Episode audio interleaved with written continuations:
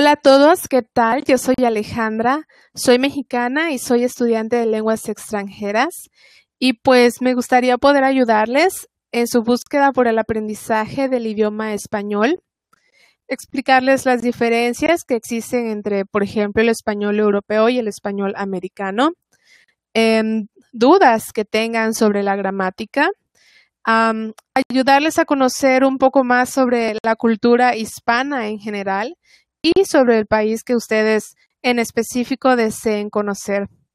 Y pues bueno, sin nada más que decir, me despido de ustedes esperando que los pueda encontrar pronto por aquí. Adiós.